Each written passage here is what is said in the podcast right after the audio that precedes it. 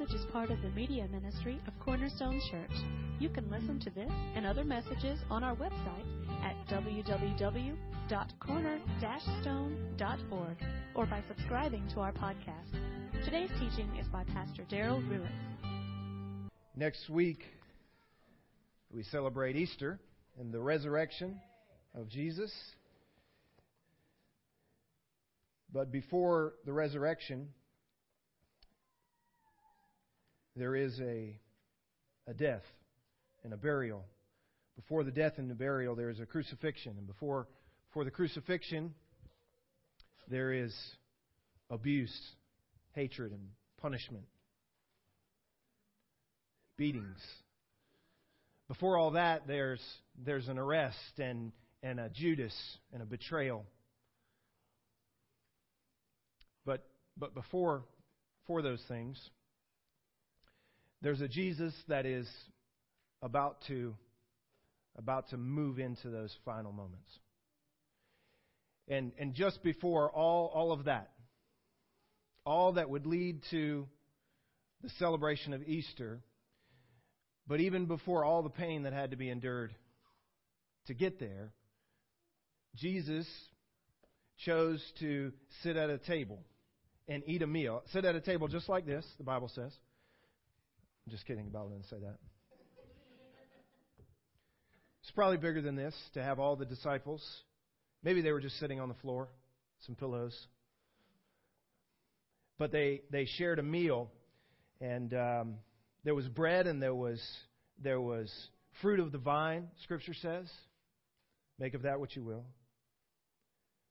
But, but they shared a meal. It, it could be as uh, the synoptic gospels indicate. It could be that as it was right near to the Passover lamb sacrifice, it could be that they were celebrating the Passover together.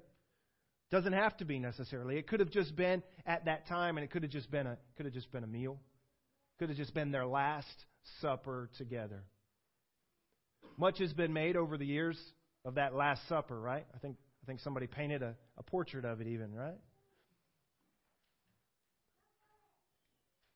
If you think about it, though, that was the last thing Jesus, by his own physical decision, by his own, by his own uh, will, if you will, decided to do. I mean, not that he was out of control after Judas left and he was betrayed and arrested. Not that he was ever out of control, but, but just by his own game plan, that was, that was the last thing on his list to do as he moved into those, those final moments, those, those anguishing moments, those, those punishing moments.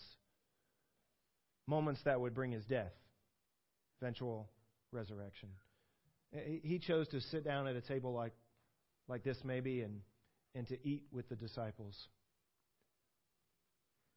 And at some point, Scripture tells us he, he took the bread and he broke it and he said, this, this is just like my body. At some point, he took the cup that they would have shared and he said, This is, this is, this is like my, my blood.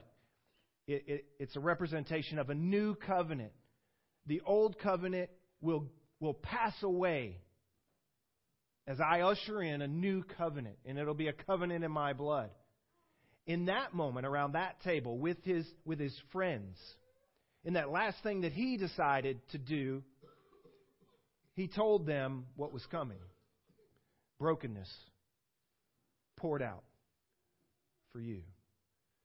Um, next week, as we, as we celebrate Easter, we're going to do so with a view through this table.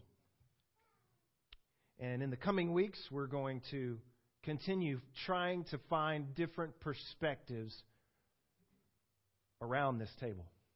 You know, I imagine everyone who sat at that table with the king had a different view, a different view of their sacrifice, a different view of the Savior that was before them. For the next several weeks, we're going we're gonna take a look at all those different views. We're going to take some creative looks at those views. We're going we're gonna look at what maybe Jesus saw when he, when he looked down at that bread and when he looked at the cup we're going to talk about the Lord's Supper. The Lord's Supper. As it was come to know, it was his last supper, but Corinthians tells us that he sat down for, for the Lord's Supper, which, which later he would say, You need to continue to do this and do it Do it as a reminder. Do it as a memorial for, for what has happened here. Because that Last Supper represents his death and his resurrection. He saw it at that table. We need to see it at the table from here on out. God is big on memorials. God has always been big on reminders, maybe because, eh, because we're, we're, we're big on forgetting. We're very absent minded. We're short sighted. We, we forget easily what, what we've been told to never forget. And maybe we don't completely forget it. Maybe we just kind of we just kind of put it on the back burner.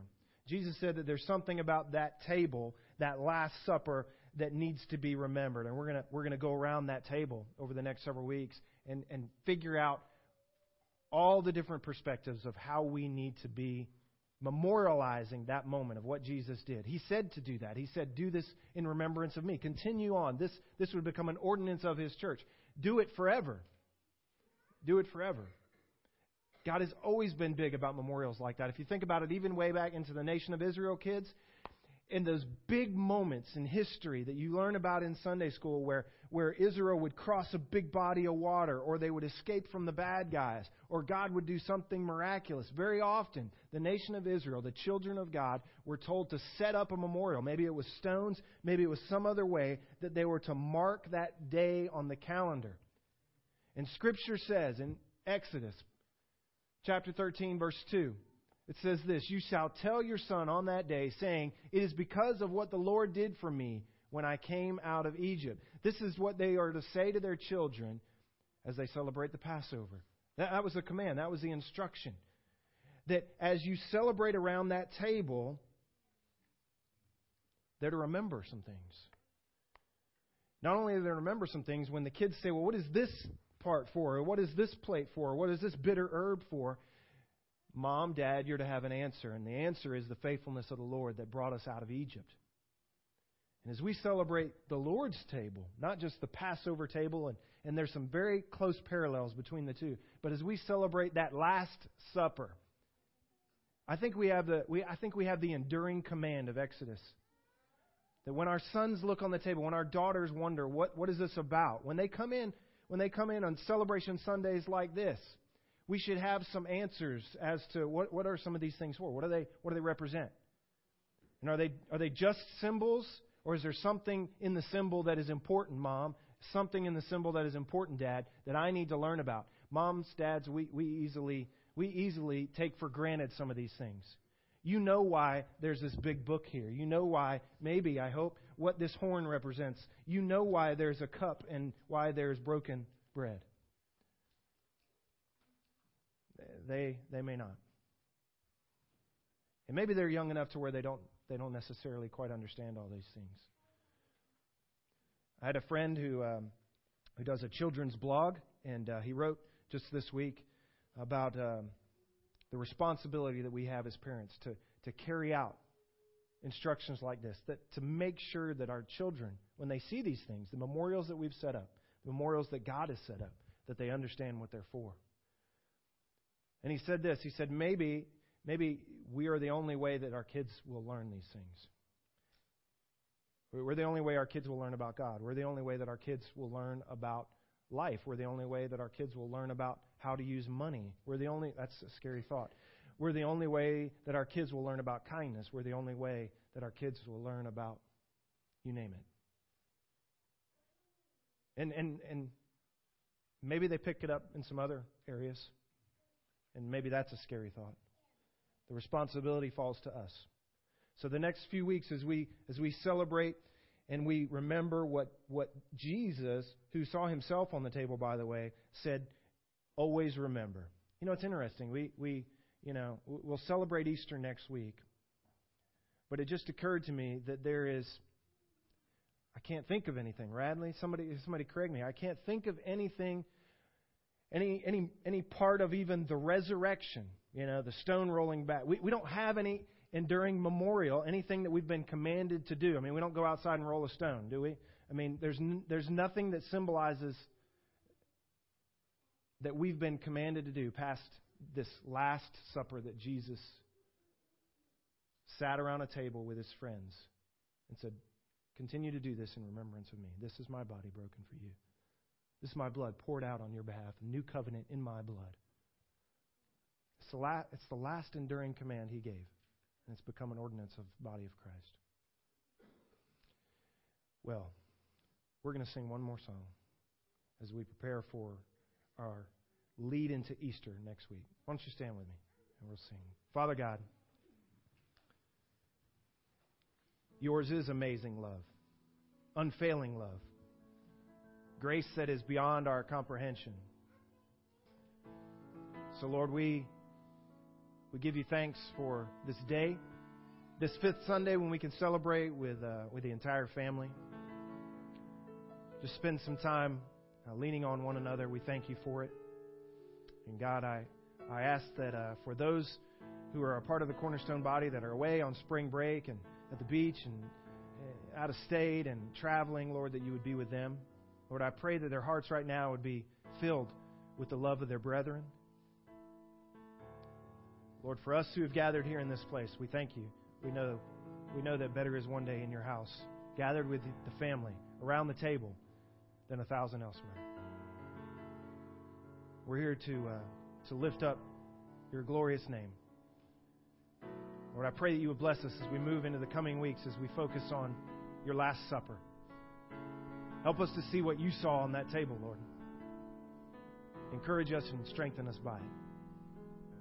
We give you praise. Amen.